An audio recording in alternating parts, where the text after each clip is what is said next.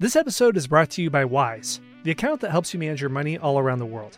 I lived overseas for many years, and one of the biggest bottlenecks to international living is money transfers. You want to withdraw money from an ATM to access funds from your American bank account, and you don't realize you're getting hit with a $10 charge every single time you do that. Yeah, that did happen to me. So if you're dining in dollars or want to do business in baht, what a Wise account does is let you send, spend, and receive money in different currencies. Wise is the easiest way to connect all of your finances internationally. This goes from a night out at a tapas bar in Spain to buying a property in the Yucatan. So if you're a digital nomad in Bali or want to send money back to mom, it's simple. And this is all without hidden fees or exchange rate markups. Wise works in over 160 countries, so your money's always at your fingertips. And over half of the transfers get their destination in less time than it takes to listen to this ad. Join 16 million customers and learn how a Wise account can work for you by downloading the app or visiting wise.com slash unplugged. That's wise.com slash unplugged. One more time, wise.com slash unplugged. As humans, we're naturally driven by the search for better. But when it comes to hiring, the best way to search for a candidate isn't to search at all. Don't search, match with Indeed. When I was looking to hire someone, it was so slow and overwhelming. I wish I had used Indeed. If you need to hire, you need Indeed. Indeed is your matching and hiring platform with over 350 million global monthly visitors, according to Indeed data, and a matching engine that helps you find quality candidates fast. Ditch the busy work. Use Indeed for scheduling, screening, and messaging so you can connect with candidates faster. And Indeed doesn't just help you hire faster. 93% of employers agree Indeed delivers the highest quality matches compared to other job sites, according to a recent Indeed survey. And listeners of this show will get a $75 sponsored job credit to get your jobs more visibility at Indeed.com slash podcast. That's Indeed.com slash podcast. Terms and conditions apply. Welcome to the History Unplugged podcast, the unscripted show that celebrates unsung heroes, myth busts historical lies, and rediscovers the forgotten stories that changed our world. I'm your host, Scott Rank.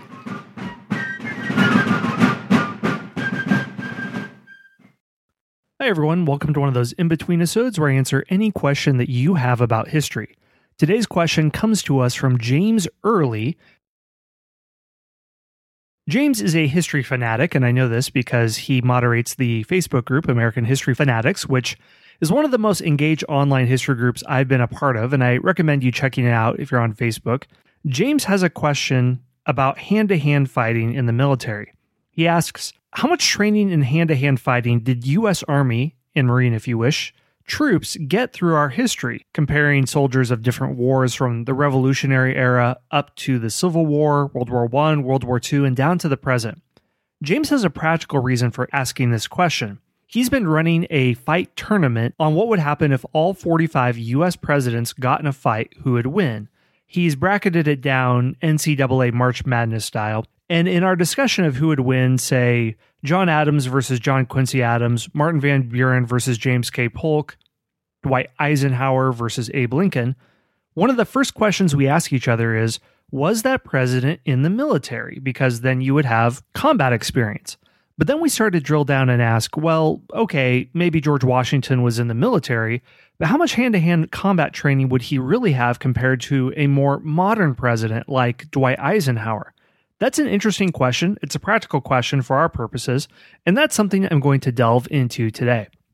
And for the information, I'd like to thank the Revolutionary War Archives and TP Krant, who wrote an article about this on the history of U.S. military hand to hand programs. Now let's look at how hand to hand fighting evolved through military history. Hand to hand can refer to, you know, fist to fist without any weapons, but it also can refer to when you're within arm's reach of another person and you have a simple weapon such as a sword, a pike, or a bayonet at the edge of your weapon in order to fight. Hand to hand fighting became important for Europe in the 16th and 17th century. This is the time when European powers are starting to consolidate into large states. They're leaving the Middle Ages and small little kingdoms, and they needed to field large, well trained, standing armies where you have large infantries, and you have to be able to train a man from no combat experience to be able to hold his own in a battle in the space of a few months. Up until about the 16th century, the common weapon was a pike. It was a spear like weapon as a basic infantry weapon.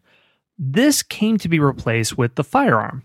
Original firearms were primitive and they were fired by touching a lit fuse and required a great deal of time to load. So you'd have a pikeman who would protect a musketeer as he was loading his weapon. Over a hundred years or so, the firing mechanism was invented, which relied on a spark produced by a flint striking a steel plate to fire the weapon. And in 1642, we have a pivotal year for hand to hand combat, and that is the first mention of the bayonet. They were quite simply nothing more than daggers whose handle was modified to be inserted down the barrel of a musket. But what they did was resolve the vulnerability of the musketeer in close quarter combat. In 1671, a Frenchman invented the socket bayonet. It was a foot long spear like device that employed a metal sleeve which slipped over the end of the barrel. This allowed the musket to perform its firing function along with that of a traditional pike. That way, an infantryman could fire his weapon, but also perform hand to hand combat when he was out of ammo or didn't have enough time to reload. What this did was relegate the pikemen to the pages of history. There were no longer people on the battlefield whose only job was to perform hand to hand combat. Now, everyone, ideally at least, had some type of weapon. What that would mean on a battlefield is that you would use linear tactics, where musketmen were lined up in ranks, usually three ranks, or one rank would fire and then the other one would come forward and fire, and then the third one would come over and fire as the other two ranks were reloading. So the standing ranks would trade volleys with one another, and then they would come together usually and try to capture the battlefield at bayonet point. So bayonet fencing was a big part of battlefield tactics, especially around the Revolutionary War era. But as firearms evolve, the importance of hand to hand combat decreased with the US military. The Napoleonic Wars were probably the last great hurrah for hand to hand combat in Western warfare. Troops armed with muskets, would formation march through artillery fire into position where they could unload volleys of fire into the enemy, and then when the enemy wavered, they would charge with their bayonets fixed to finish the battle. This was around the same time, approximately, of the French Indian Wars, the American Revolution, and the War of 1812, where we see our first wars to feature organized bodies of American troops. So, our friend George Washington and a lot of the early presidents who had some sort of military experience would be familiar with bayonet fencing when it came to hand to hand combat. They probably wouldn't do a lot of trading of just fist to fist. If you were a soldier, if you had to use your fist, you were in a terrible situation. That would be a, really a last resort situation because if you lost your weapon, you were either completely incompetent or completely desperate.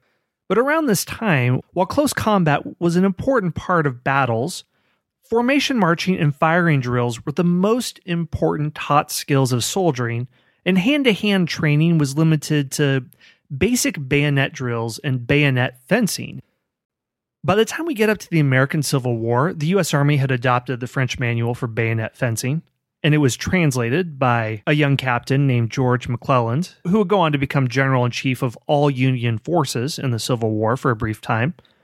But these bayonet fencing skills went mostly unused in the Civil War, as rifled barrels had increased the range and accuracy of firearms to the point where the massed fire of units was so effective and devastating that armies really didn't have much of a chance to close the distance and still be in effective fighting condition. Hand to hand fighting in the Civil War was far less frequent than in previous wars because of the improvement in firearms. Bayonet, sword, and other melee weapons accounted for a tiny percentage of casualties in war. But of course, the hand to hand fighting that did happen in the Civil War was no less intense than previous wars. So, the American Civil War can be considered a period where the military technology surpasses the dominant tactical and strategic wisdom of the day. Clever commanders and people who were experts in cavalry, like Nathan Bedford Forrest, were able to adapt their plans, but the overall strategic thinking in the military evolved very slowly. This problem became compounded in World War I. One of the many reasons the war was so tragic is that there was a mismatch between battlefield tactics and the weapons used. Doing a charge when you have a machine gun on the other side of you mowing down troops is part of the reason so many soldiers were killed. Automatic weapons dramatically increased the firepower of units, but again, the tactical and strategic thinking remained in the 1800s.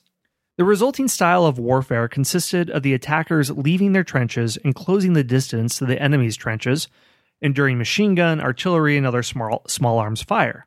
The survivors of crossing no man's land would then engage the defenders of the enemy trench in hand to hand combat until one side broke and ran. A president like Harry S. Truman, who fought in World War I, might encounter something like this. I think Truman was a captain at this time, so I don't know how much hand to hand combat he actually saw, but he would definitely be familiar with it.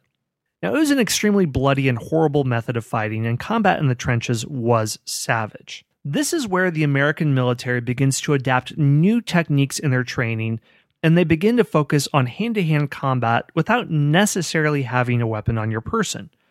Judo and traditional jujitsu techniques had been known to the US for some time. Theodore Roosevelt was actually a fan of judo. I believe that he was one of the first Americans to get the brown belt in judo. He trained with either the ambassador from Japan to the US or one of the people attached to the Japanese embassy.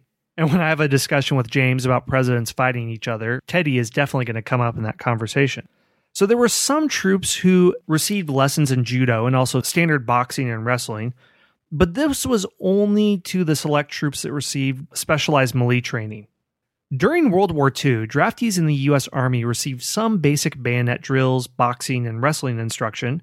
Elite troops would receive more specialized training, but the relative emphasis on close combat was low for the average soldier after basic training. After World War II, during the occupation of several Eastern nations, US soldiers became more exposed to martial arts like judo and karate, and these soldiers returning back to the US were instrumental in bringing them to the US in larger numbers than before.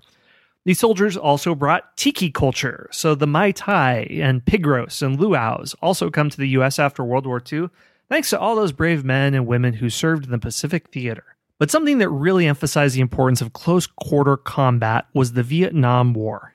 This is where a revamp of the U.S. hand to hand program was needed. In the decades following Vietnam, the commanders in the U.S. military began to reevaluate close combat training.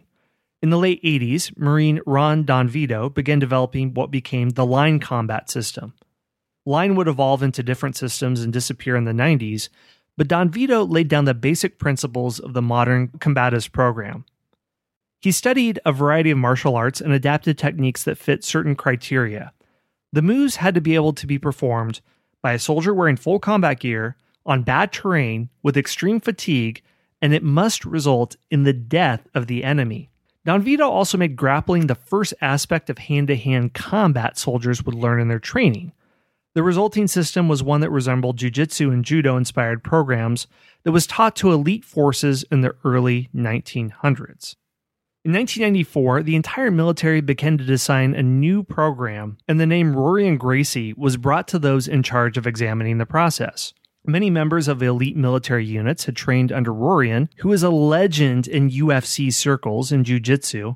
He and the Gracie family brought the Army a curriculum of 36 basic self defense moves to form the foundation of the new combatives program. So nowadays, hand to hand combat is taught extensively throughout the military. And if you're a fan of UFC, there are plenty of Marines who you'll see in the octagon. Military can almost be like a feeder system into the UFC. So, all that to say, amongst different presidents who fought in the US military, there is a definite evolution. Those soldiers who fought in the Revolutionary War and the War of 1812 up to the Civil War would have been familiar with hand to hand combat. It would have been more of the bayonet variety where they received formal instruction. Your worst hand to hand fighter would have been around the Civil War and including World War I, unless they were special forces. Once you get past World War II, in the Vietnam, especially in the modern era, that's where your modern soldier could pulverize most any soldier from a previous era. Well, James, thank you so much for the question. If any of you would like to submit one to me, you can do so by going to historyunpluggedpodcast.com. Thank you. Thanks for listening to the History Unplugged podcast. Be sure to subscribe to the show to get your daily dose of all things history related, from ancient Greece to the Cold War. You can do that by going to historyonthenet.com forward slash subscribe. Speaking of history on the net, if you want to dive deeper, go to our site historyonthenet.com, and there you'll find blog posts, book reviews, and all of our other podcast episodes. Plus, don't forget to rate and review this podcast so we can bring you the best daily history content possible. We'll see you next time at the History Unplugged podcast.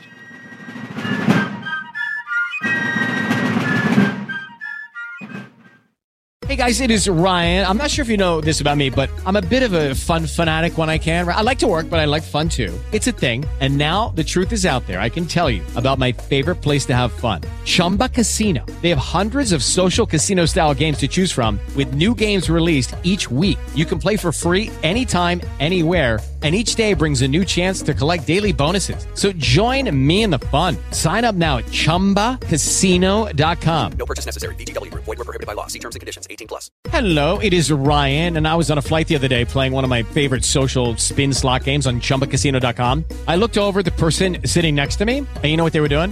They were also playing Chumba Casino. Coincidence? I think not. Everybody's loving having fun with it. Chumba Casino is home to hundreds of casino-style games that you can play for free anytime, anywhere even at 30,000 feet. So sign up now at ChumbaCasino.com to claim your free welcome bonus. That's ChumbaCasino.com and live the Chumba life. No purchase necessary. VGW. Void were prohibited by law. See terms and conditions. 18 plus.